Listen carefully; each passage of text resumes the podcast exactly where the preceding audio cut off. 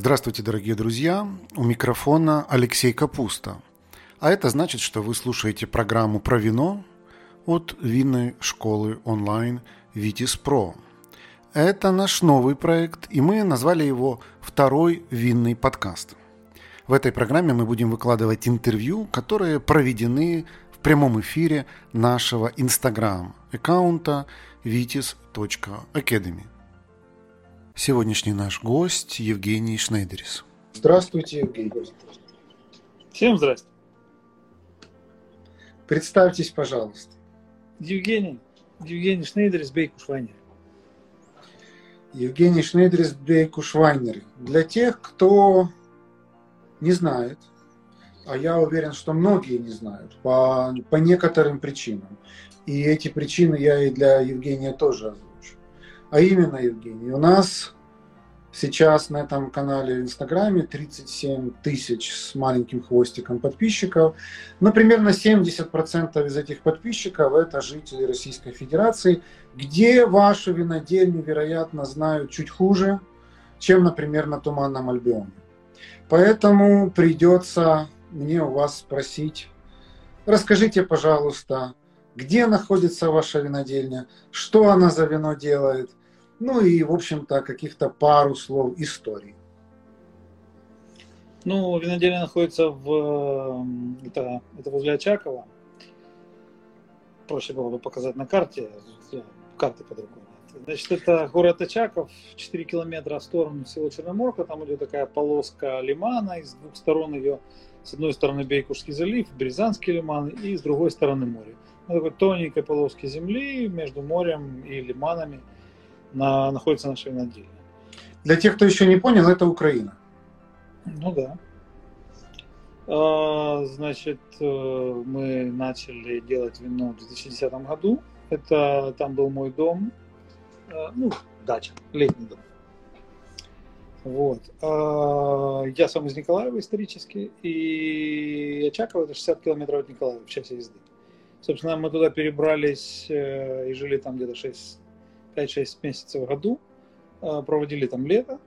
Ну, а в какой-то момент, э, покатавшись по Европе, вдруг задал себе вопрос, а, собственно, а, собственно, почему у нас виноделие выглядит не так, как, как в Европе. И посмотрел по сторонам, подумал, что неплохо бы, чтобы здесь были виноградники, была винодельня. Вот, и начал потихонечку как-то делать, и закрутилось, завертелось. Сначала мы покупали виноград в окрестных хозяйствах э, по соседству, потом потом попробовали результаты, все очень понравилось. А, и тогда возникла идея сажать свой виноградник и делать уже все по-серьезному, превращать это все в бизнес. У вас есть дата официального рождения винодельни? Ну, я ее называю, наверное, это 15 сентября 2010 года. Это день, когда мы привезли и переработали первый виноград не помню, может это было и 14 а не 15 но, в общем, дата, точка отсчета. Ну, в любом случае, сентября. вам ровно 10 лет, правильно? Ну, да, да. Скажите, пожалуйста, сколько вы инвестировали денег в 2010 году? Ну, в 2010 это были какие-то копейки. Это... Примерно. Ну, вообще копейки. Тысяча евро. Ну, что-то такое. Две Хорошо. Можете ли вы не, примерно не, не, больше, сказать сумму? Больше, больше, больше я купил емкости, пресс, все дела там. То есть на тысячу евро мы накупили, наверное, винограда в этом году, в десятом.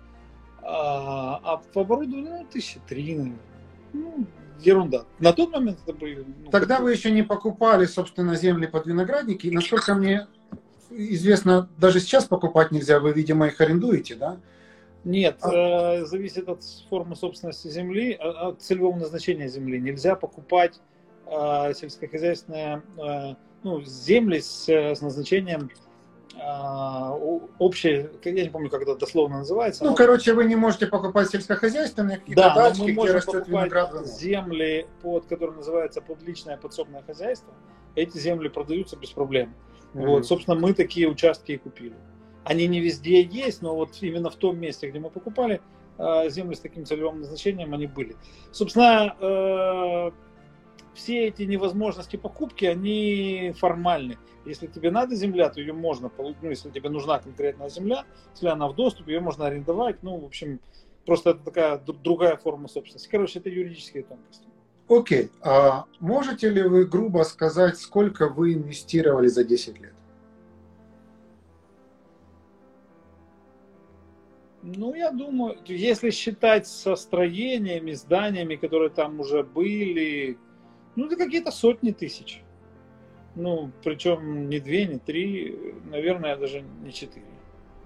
Я почему спрашиваю про цифры? Я, вот я, я могу сходу. назвать эти цифры, но мне надо для этого открыть файл, посмотреть, сложить. То есть я, я не понимаю, да. Я не готовился к этому вопросу. Я понимаю.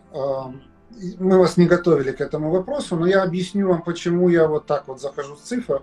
Потому что мне пишут и сюда в Инстаграме, очень много в Ютьюбе, в личную какую-то переписку, в Телеграме и так далее. Вот вопросы такого характера. Например, сколько стоит открыть винодельню? При этом, конечно, люди не указывают там страну, не указывают, сколько они хотят там виноградников гектар, и хотят ли они вообще, и так далее. Но э, из этого всего я делаю вывод, что есть интерес, и что, ну, наверное, не мне вам рассказывать, что ну вот много так называемых, может быть, гаражных или маленьких частных виноделин открывается постоянно. Поэтому вот ваши цифры, наверное, как-то могут людям немножко вот дать понимание ну, о том, смотрите, а сколько а... стоит открыть винодельню. Можно я вот теперь да. перейду к вопросу? Угу. Вы как человек профессионал, сколько стоит открыть винодельню сейчас в Украине?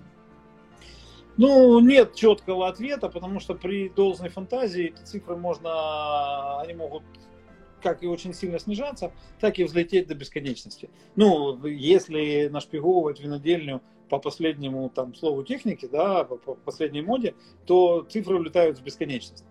Вот. Но а минимум? Должен... Минимум а, назовите. Нет, я, я назову несколько ориентировочных цифр, которые, okay. которые выдавали картину. Значит, okay. посадить виноградник стоит э, плюс-минус 15 тысяч долларов гектар. Но а, можно найти виноградники, посаженные раньше, можно купить какие-то виноградники. То да? есть 15, я уточню, 15 тысяч это когда вы покупаете лозы в питомнике и высаживаете? Это когда мы покупаем лозы в питомнике, это когда мы покупаем столбики, проволоку, это работа. А содержание виноградника, я боюсь сейчас ошибиться в цифрах. Я просто в долларах буду говорить, чтобы было плюс-минус понятно. Конечно.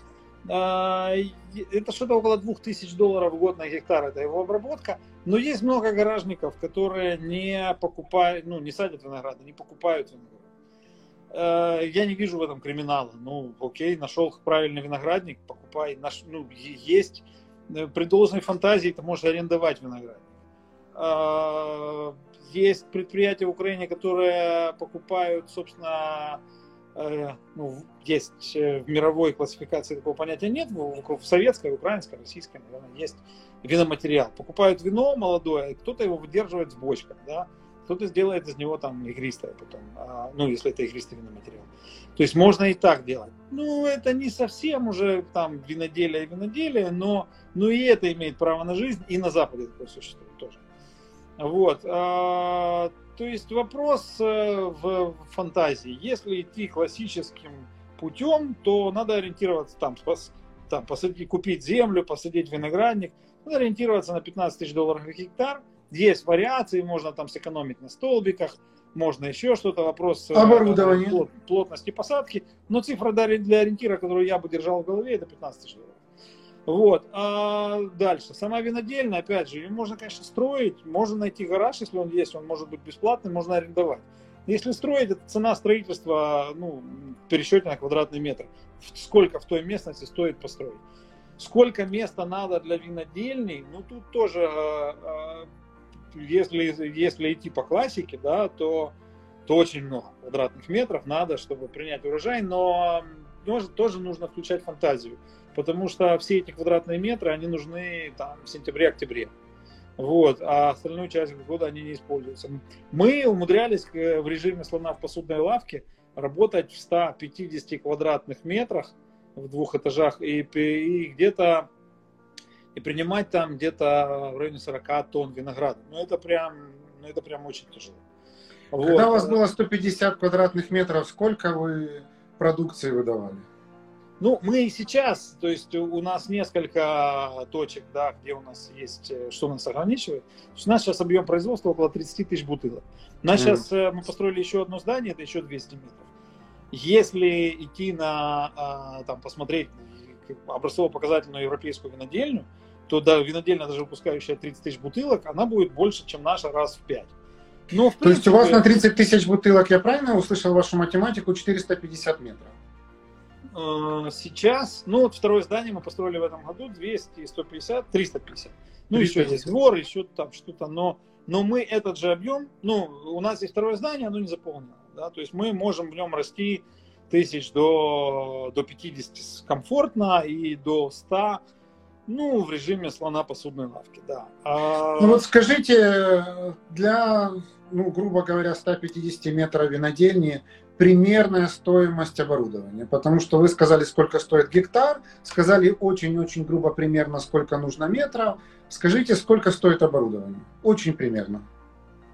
Ну, сейчас давайте вспомню. Значит, у нас э, э, ну, я, я буду называть, я, я сумму не помню, я буду называть там на пальцах. Ну, да? главное, да. Там пресс, э, я цены называю европейские, да, плюс там угу. транспорт, растаможка, э, НДС все остальное, поэтому пляж мы делаем. То есть у нас был пресс, самый обычный пневматический пресс, это где-то там 5,5-6 тысяч евро, пресс на 500 литров, да. Для, ну, его притирочку хватает, но, ну, в принципе, можно и с ним. Если ориентироваться больше на красные вина, а не на белые, то, в принципе, ну, нормально, можно жить. Вот. Э, емкости у нас в маленькие винодельни стояли в основном емкости до полутора тонн. Ну, считайте, если ну, с емкостями можно считать там евро или полтора евро литр, грубый ориентир, да. И, mm-hmm. ну, маленькие емкости растут в цене, потому что э, выходят дороже, потому что там люки, краны, фурнитура, все она съедает каких-то денег. Ну, я думаю, что там если до этого года, если до минус строительства, если считать, сколько было потрачено год на 2012, то, наверное, тысяч там на 100 с чем-то оборудования, наверное, было. Не больше. На тот момент, на 12 год. Э, оборудование, я не говорю там про виноградники. Там, в принципе, можно, э, может быть и меньше. То есть вы хотите сказать, что при должной фантазии винодельню можно построить плюс-минус за 150 тысяч долларов? Да при должной фантазии меньше. Okay. Ну смотрите, э, там, вы начинаете работать. Э, гребнеотделитель 2000 евро, пресс 5500 евро, э, там, стол можете брать, можете не брать, э, можно обойтись без стола, но если, если позволяет, он не повредит. Да, 5000 евро. Емкостей э, на 30 тысяч э, на 30 тысяч литров вам надо иметь э, что это ну полтора ну ну, во-первых, зачем вам с первого же года делать 30 тысяч бутылок? Можно быть и 10. А 10 это 10. Это хороший вопрос. Как их еще продавать и почем? Во, 30 вы продайте, да? Для начала. Если, если танцевать от 10, а мы первый год сделали 2 тонны. Вопрос другой, потому что когда вы покупаете пресс, дробилку, все эти штуки, они что на 50 тысяч бутылок, что на одну тысячу бутылок. Ну, это ну, минимального, минимальной производительности оборудования. Вот. Э, так вот, если емкости, ну, взяли десяток емкостей там по там, 2000 евро, 20 тысяч евро. Ну, в принципе, вам, наверное, больше ничего уже. И если я ничего не забыл. А, стоп, подождите. Фильтра, розлив. Ну, если это ручной розлив, там на 4 крана, ну, пару тысяч евро.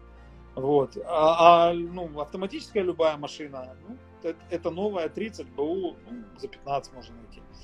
А, этикетировщик, вот эти все мелкие, ну, каждая штучка там 500-1000 евро. В общем, то, что я сейчас назвал, оно в, в три десятка влазит. Три-четыре десятка тысяч.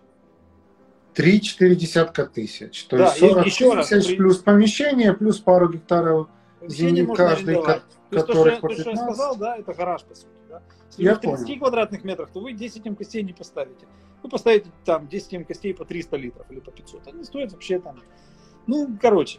Хорошо, Евгений, спасибо. Дальше несложный а... поиск в интернете, находите компанию, которая продает э, оборудование в вашем регионе, смотрите на цифры и э, составляете. При должной фантазии можно обойтись какими-то небольшими. Ну, я знаю, я знаю людей, которые и без денег это все делали. Находили где-то какие-то емкости из нержавейки как-то, какими-то чудесами Слушайте, мне сегодня рассказали историю о девушке, которая приехала туристкой в Италию и не имея ни копейки денег, купила там дом. Поэтому я теперь вот, когда слышу вот выражение при должной фантазии, я понимаю, что при должной фантазии возможно вообще все. Да. Но тогда позвольте мне задать вам следующий вопрос. Вот вы управляете винодельней 10 лет. Скажите мне вот, пожалуйста, такую вещь. Хороший бизнес-план, он должен предполагать примерно какую окупаемость и какую рентабельность после окупаемости? Ну, управляю я громко сказано. Такие, то есть на самом деле винодельня это бизнес э, небольшой, ну, мелкий, да, малый бизнес. Да. Малый бизнес издалека. Я еще спрошу вас, сколько вы зарабатываете на ваших 30 Нет, я, я, я, мы же говорим про управление, да. А, в тот момент, когда я начинал все это, я считал очень просто. в тот момент килограмм винограда стоил там, 3 гривны или 5 гривен, а бутылка вина стоила там, 100 30. Ну, 30 украинского вина какого-то недорогого, а я, то есть я ориентировался, что мы будем не хуже, чем Италия, и Италия стоила на тот момент самая дорогая, там 100-120 гривен. Uh, у меня не было идеи делать вино по 30 гривен на тот момент, у меня была идея делать вино там, оно должно И вы разделили 120 на 5 и решили, что рентабельность дичайшая. Я, я решил, что рентабельность есть, как минимум, есть. Вот. Я не учел пару моментов. Э, ну, я, так как я понимал, что результат будет когда-нибудь потом, а вот эти траты, которые сейчас будут, я их могу себе позволить, ну, это был эксперимент. Я просто экспериментировал. Я не учил какие-то вещи, да, мы начинали там, делали вина, выдерживали их там год, два, три, там, смотрели, как оно развивается там в бочках при э, разных способах ферментации, при разных подходах. А, и просто, да, ну, например, даже когда у вас маржинальность появляется, получается там 90%, но вы это вино э, выдерживаете 3 года, надо не забыть эти 90% потом разделить на 3, чтобы получить цифру в год. Ну, да. вот я сейчас не хотел бы, знаете, подробности финансового менеджмента и подходов к амортизации э, затрагивать. Я бы хотел просто получить примерные две цифры. Первое. Если твоя винодельня окупилась за X лет, ты молодец. Второе. Если после этих X лет она тебе дает такой-то процент рентабельности, ты молодец. Нет, э, я это не рассматривал как э, бизнес, который должен мне дать какую-то рентабельность, иначе мы... А вот если делать... бы вы сейчас были инвестором, и вы бы деньги мне давали? Я бы денег не дал. Если бы я был инвестором, я бы денег не дал. На виноделие не дали бы. То есть не, это не дал, убитая дал. тема, да? Но нет, дело в том, что ну, инвестор инвестирует в бизнес для получения там, э, там марж, ну, возврата с какими-то или иксами, если это венчурный инвестор, или какой-то гарантированный там ходовой процент. Ну нет, винодельня это не, ну, это не был совсем бизнес, да. Это, был, это было что-то среднее между там арт-проектом, да, там э, самореализацией какой-то. Ну и, конечно, она должна работать как бизнес. Но не было задачи э, сделать что-то скажем так, я не а хочу... А если бы была? Если бы была, я бы делал все по-другому.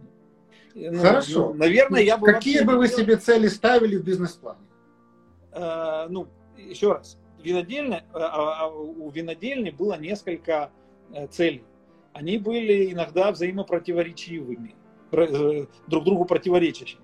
С одной стороны, э, я это был, ну, был, были чистые понты, да, самореализация, э, то есть это была амбиция, да, я хочу сделать там вино там уровня э, супер Тосканы, но в Украине. Я хочу, чтобы в Украине были вина вот такие. Я хочу это, оно к бизнесу мало имеет отношения. Это, был, это была амбиция, которую я хотел реализовать. При этом заниматься этим исключительно сжигая деньги, ну это маразм, это глупость, это чушь. Соответственно, оно должно зарабатывать деньги. Это все должно быть рентабельно. Вот. Давно я не видел такого собеседника, которому три раза задаешь вопрос, и он три раза так красиво от него уходит. Ну Еще хорошо. Раз.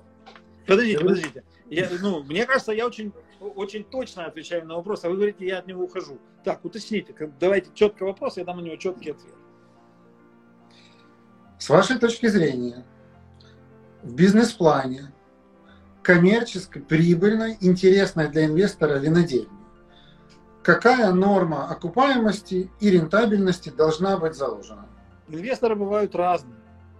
А, Мы есть... заходим на четвертый круг. Нет, ну, давайте выйдем из этого общий. круга. какую, какую, какую маржинальность хочет получить инвестор? Откуда я знаю? Просто давайте спросим у инвестора. Есть инвесторы, которые заходят на а, там есть family офисы, которых устраивает там получить рентабельность 7% эм, годовых или там 10% годовых, и для, и для европейца это будет счастье. Да? А есть венчурные инвесторы, которые меньше, чем в проект, который меньше, чем X10, не пойдут. Вот. Окей. Ну, Сколько вы зарабатываете на ваших 30 бутылках выручки и прибыли? Что что? Сколько вы зарабатываете на ваших 30 тысячах бутылок выручки и прибыли? Сейчас я подумаю, хочу я это говорить или нет. Ну, в принципе, могу сказать так, что что, что, что, что, что, ну, маржинальность есть. При, бизнес э, должен быть прибыльный. Он прибыльным, он не является настолько привлекательным и прибыльным, как бы мне этого хотелось. Я, наверное, не буду открывать цифры, да, вот, э, но э, я так скажу, э, при, бизнес вполне может быть прибыльным, вполне может быть привлекательным для инвестирования, для, для, для того, кто инвестирует в малый бизнес, там, в ресторан, в вот что-то такое, да, это может быть вполне правильный бизнес.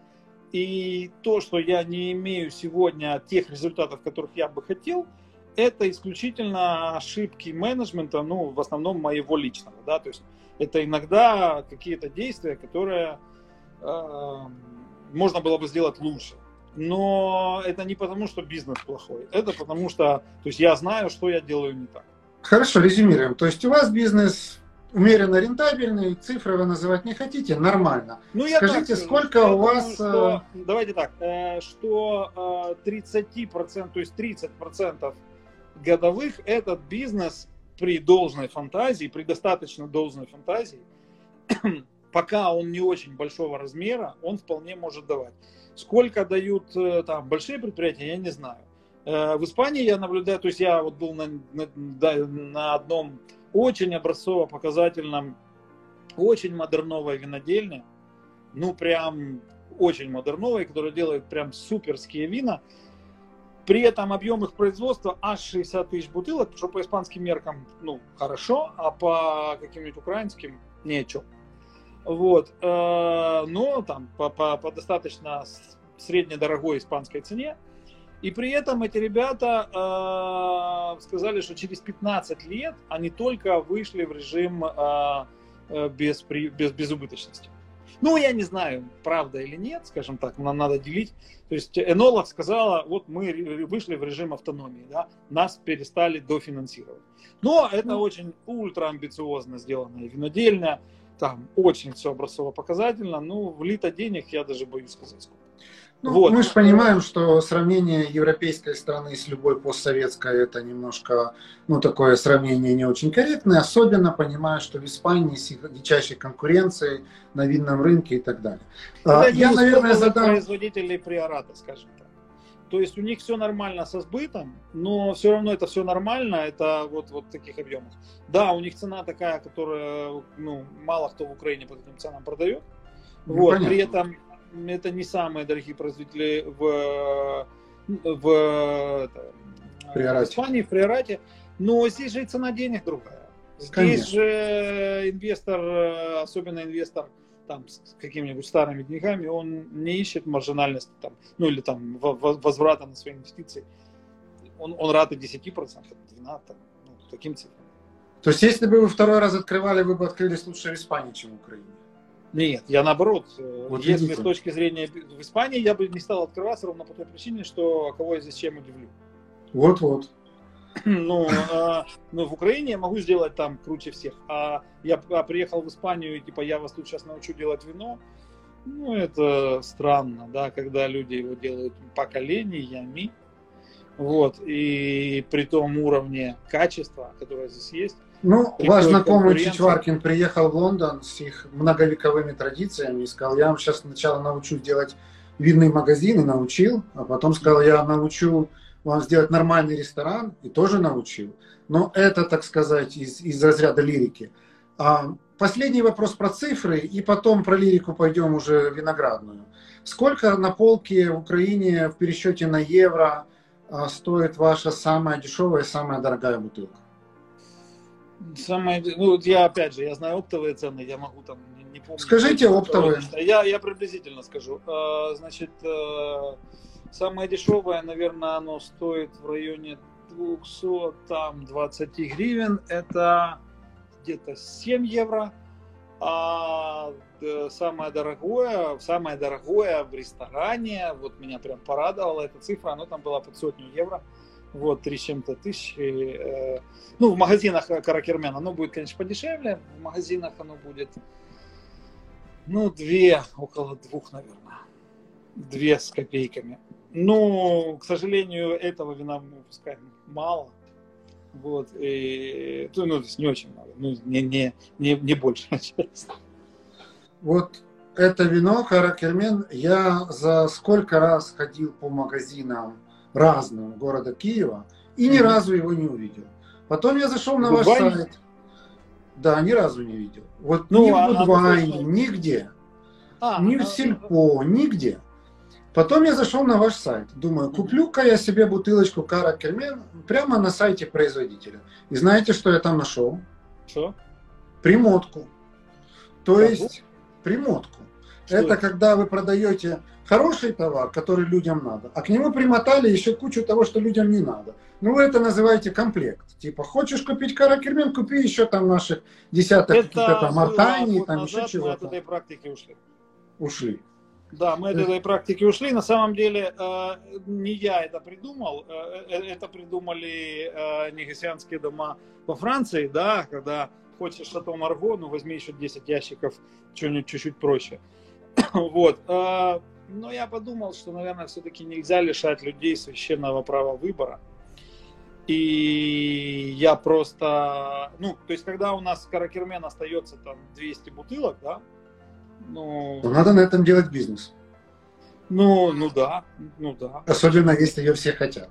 Ну, ну расскажите да. чуть-чуть ну, вот нашим что, да, слушателям про вообще про это вино, про его историю, почему оно вдруг стало таким культовым, потому что подчеркиваю, что в основном наш слушатель, зритель на территории Российской Федерации, и, возможно, он впервые в своей жизни слышит этот бренд. Ну, мы пробовали разные, ну, я же говорю, мы э, когда в 12 ну, в 10 мы сделали первый какой-то урожай. Это было первые 300 бутылок бленда Пино Гри, Рокоцетели и Шардоне и чистое шардоне, и как бы и сделали там один бордобленд, каберне мерло, все получилось, и я понял, что, о, делаем. А в одиннадцатом году э, был план такой, мы покупаем весь виноград, который только можно вообще купить в, округ, в округе, и, и пытаемся сделать все, что можно, чтобы понять, что получится лучше всего. А, мы купили все, что можно во всех окрестных хозяйствах, от, э, ну, во-первых, в ближайших хозяйствах, а во-вторых, в хозяйствах, которые, ну, если в 2010 году мы покупали за 400 километров, мы покупали на юге Одесской области, возле города Рени, мы везли что-то из Рокостели, мы везли из Крыма, то в 2011 году мы начали пробовать покупать все прямо рядом с нами, чтобы сравнить, ну, и с юга брали вино, и брали по соседству, чтобы сравнить результаты, да, чтобы сравнить, насколько они отличаются, насколько эти 400 километров влияют на результат. Вот. И также мы очень сильно хотели поработать с автохтонами. И из, авто, а из автохтонов, э, ну, собственно, в нашем регионе автохтонов как таковых нет, потому что там виноделию лет 150 максимум, и все сорта, которые были, они были при, в основном это французские сорта, и может что-то молдавское, но все-таки там родина у них Молдова, это чуть дальше, да, и а еще вся эта территория, там жили, ну, жили татары, жили мусульмане, да, и поэтому, собственно, виноград какой и был, он был в основном столовый. Короче, ближайшие автохтоны, которые мы могли рассмотреть, это крымские. В Крыму мы пытались что-то найти купить. В общем, мы купили э, каракермен и кефесию. И, э, каракермен, и кимкара и Кимкарапы, и Кефесию привезли, и начали смотреть, что с ними делать. делать с ними было что-то сложно, потому что это, это действительно такие более столовые сорта с низкой кислотностью, э, с, с низким сахаром, ну, такие, с крупными ягодами. Что с ними делать было непонятно. Мы подумали, а почему бы мы не попробуем сделать, как делают э, в, в Италии с э, Вальполичелли, да? Почему бы им, нам не подсушить, не сделать как Амарона? В одиннадцатом году у нас ничего не получилось, мы там сделали пару ошибок и убили, короче, этот эксперимент. А в двенадцатом году мы, мы купили опять, привезли опять плюс-минус тот же виноград с низкой кислотностью и низким сахаром, мы его подвесили, подсушили, э, и у него выпарилась влага, испарилась влага, а, увеличил, в результате вырос сахар, выросла кислотность, отферментировали, получилось прям, прям класс, прям очень круто. 12 год мы сделали, мы сделали этот, э, мы это сделали, мы повторили это в 13 году, оно, может быть, не такое получилось амаронистое в 13 как в 12 а в 14 году случился 14 год. И мы уже не смогли покупать в Крыму ни Каракермен, ни Кимкару, ни Кефесию. Причем у нас были заказаны в Магараче саженцы. Мы даже что-то, мы даже оплатили там что-то, мы их не смогли поехать забрать. Uh-huh. Вот. И мы начали смотреть, из чего их делать, из чего же продолжить делать амаронистое вино, но уже из нашего винограда. В 2012 году мы посадили наш виноградник. Начали смотреть, какие сорта, пробовали разные варианты, и прямо прям темпранилью из Саперави бленд получился то, что надо. Поэтому мы продолжили делать это вино, но уже из темпранилью и Саперави. Темпранилью у нас получается не очень... А, ну, это не испанский темпранилью, но по, по, для амаронизации, да, да, делать из него э, амароны, самое то. Вот. И мы попробовали, и прям, прям хорошо. 14 год прекрасный, 15 э, вообще великолепный, 16 вот сейчас вышел в продажу, тоже прям все супер. То есть сейчас это вино состоит из э, темпранилью и саперави. Да, ферментированная в 360-литровых бочках без верха. То есть мы ферментируем прямо в бариках. Вот, э, ну, сначала мы его подсу, подсушиваем, э, потом мы его ферментируем в бариках. После этого, после этого мы его держим, ну, в основном, то есть мы заявляем два года, там, но фактически мы там 3-3,5 года его выдерживаем. И вы как-то говорили, что это единственное украинское вино, э, которое есть у Чичваркина в его магазине. Ну нет, там еще есть, э, там еще были вина. Ну, это ну короче говоря, это вот э, тот, то, то мерило успеха, которое вы называли, или это вино там еще что-то где-то выиграло, не знаю. Не, ну мы его сейчас отправим там Паркером, Саклингом, Декантером, посмотрим, какие получат баллы. Мы их не, не отправляли по одной единственной причине – оно заканчивалось быстрее, чем мы успевали его отправить.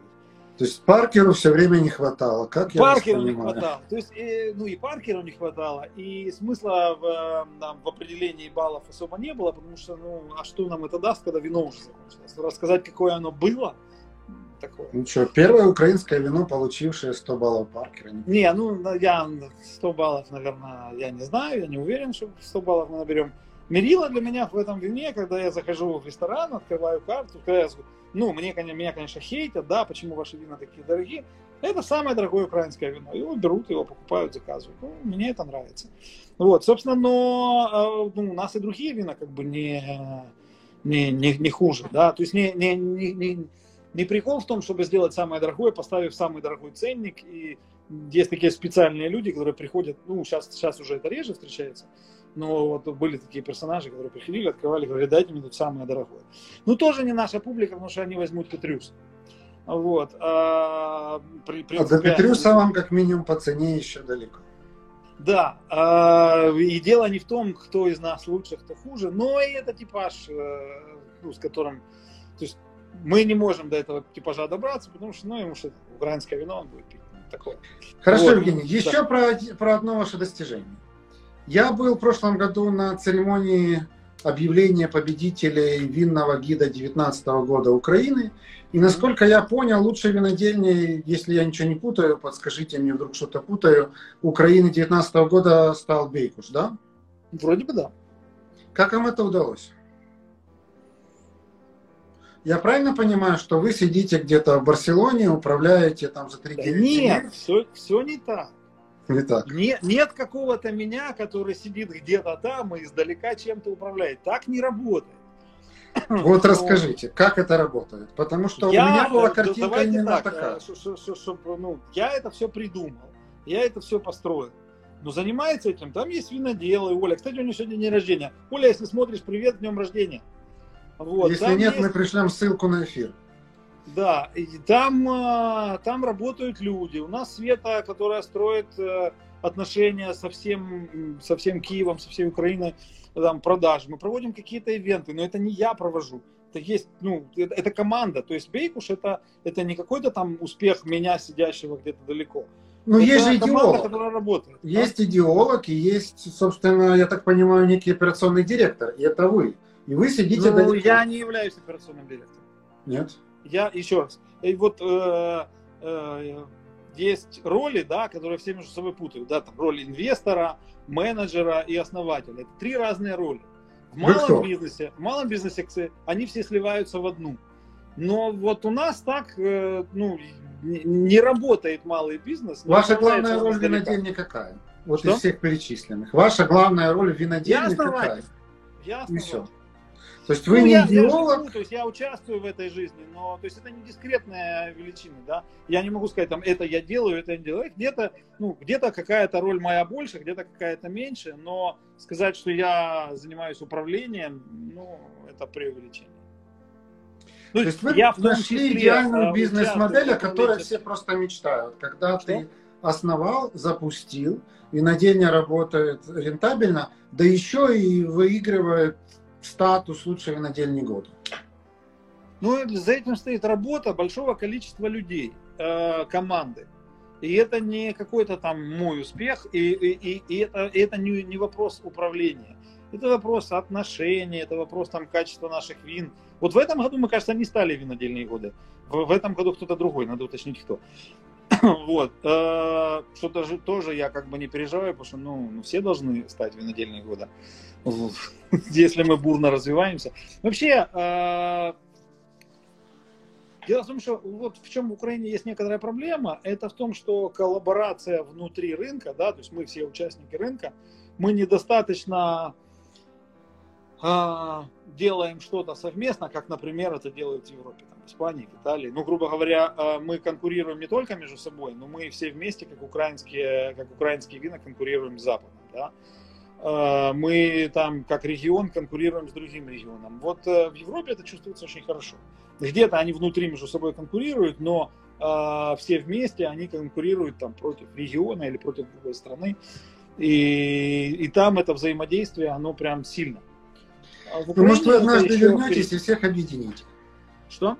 Может, вы однажды вернетесь и всех объедините вокруг. Ну, я не, ну, я, я, во-первых, я периодически бываю и прям вот в какое-то э, ближайшее время прям буду. То есть я как- какая-то часть моей жизни проходит там тоже. Объединить всех, ну, я не общественник, я занимаюсь своими делами, общественно, то есть надо, надо, то есть я, я как бы за, да, я в этом поучаствую, я к этому приложу, но я не буду этим общественным деятелем, который будет топить за, за общественные вопросы. Хорошо, Эдик, потому последний что- вопрос, если Да. разрешите. Хоть, да. А, Вы так или иначе находитесь внутри индустрии. Да. А, Ваша очень короткая оценка 2020 года со всеми его проблемами и, может быть, чуть более развернутый прогноз, каким будет выглядеть виноделие в 2021 В мире, в Украине, где? и в мире, и в Украине. Ну, хотите самый точный ответ? Конечно, Понятия не не подходит. Да, Люди любят а- прогнозы. Люди любят, когда человек говорит, вот я точно уверен, что будет вот это, вот это, вот это. Потом мне говорят, а чё ж ничего не случилось? Да вы меня неправильно поняли. Нет, я, я, я, ну, определенно я не знаю. Значит, при, при, всем, при всем том, что происходит сейчас в мире, э, конкуренция будет жестче, всем будет тяжелее. Что будет в Украине происходить? Ну, тех, кто не... эм, ну, у нас меняется климат сильно, прям очень. Поэтому, Вы имеете в наверное- виду климат физический или бизнес-климат? Нет, я имею в виду физический климат. Ну это же не Ну, только у нас меняется, это на всей планете меняется. Ну, вот э, те два года, то есть, ну, конкретно у нас, вот конкретно на нашей неделе, два года не было дождей. Вот. Э, то есть такого там предыдущие там десятилетия такого ну, Вроде бы не, вам не запрещен полив. Нет, нам полив не запрещен. Так вот, кто заботится виноградниками, у, у тех э, все как бы будет нормально. Соответственно, количество виноградников в Украине будет уменьшаться. Да? Э, наверное, будет расти и качество у малых производителей. Ну, да, оно будет расти, как-то этот рост будет. Э, будет ли усовершенствование регулирования? Я здесь скептик. Оно, оно, конечно, будет. У нас там все меняется к лучшему, но не с той скоростью, с которой это надо было бы делать.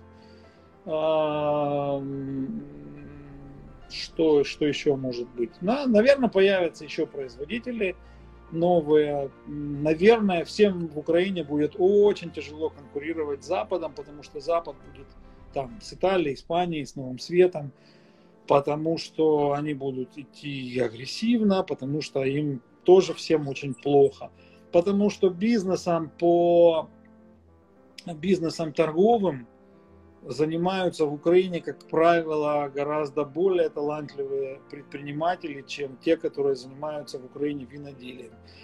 Не в обиду будет сказано коллегам. А но... есть какой-то оптимистический прогноз у вас? А я, я, ну, я не считаю, что это прям пессимизм.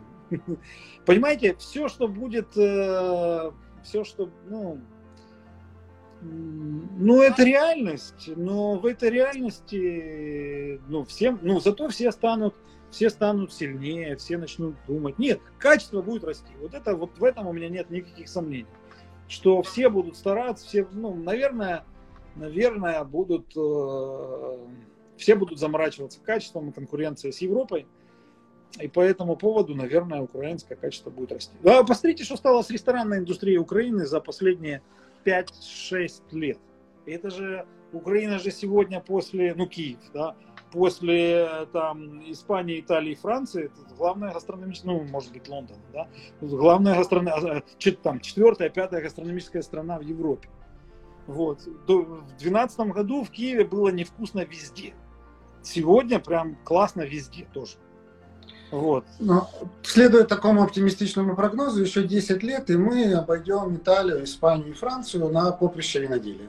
Это вы сказали, я этого не говорил. Но, ну, было а так хотелось это именно вам в эту мысль, так сказать, приписать. Не, ну было бы прикольно, но, э, ну что, ну опять же, э, там ребята занимаются этим всем поколениями. Надо просто понимать, с кем мы конкурируем. Вот, что украинцам нужно понять, что мы конкурируем там не друг с другом, и, и даже не с, там, с большими производителями, с малыми производителями, а мы конкурируем с правильной, качественной Европой. И мы должны делать прям не хуже их, нет, прям лучше. И, и, и, и, настолько лучше, чтобы как, как, здесь, как у испанца не возникает мысли, зачем ему пить итальянское вино, когда есть хорошее свое, точно так же в Украине, хотя бы на своем рынке, ни у кого не должно быть даже мысли, зачем. Ну, с помидорами же такого нет, да, никто же не говорит, хочу турецкие помидоры. Зачем, когда есть отличные свои. То же самое должно стать с вином. Я думаю, это реально. Евгений, на этом закончим. Спасибо вам огромное за время. Мне было очень интересно с вами еще раз пообщаться. Всегда рад. Спасибо, Всем счастливо. Спасибо, до свидания.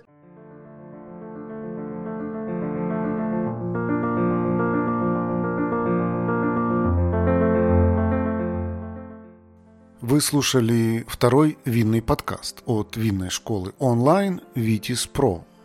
Давайте дружить в соцсетях.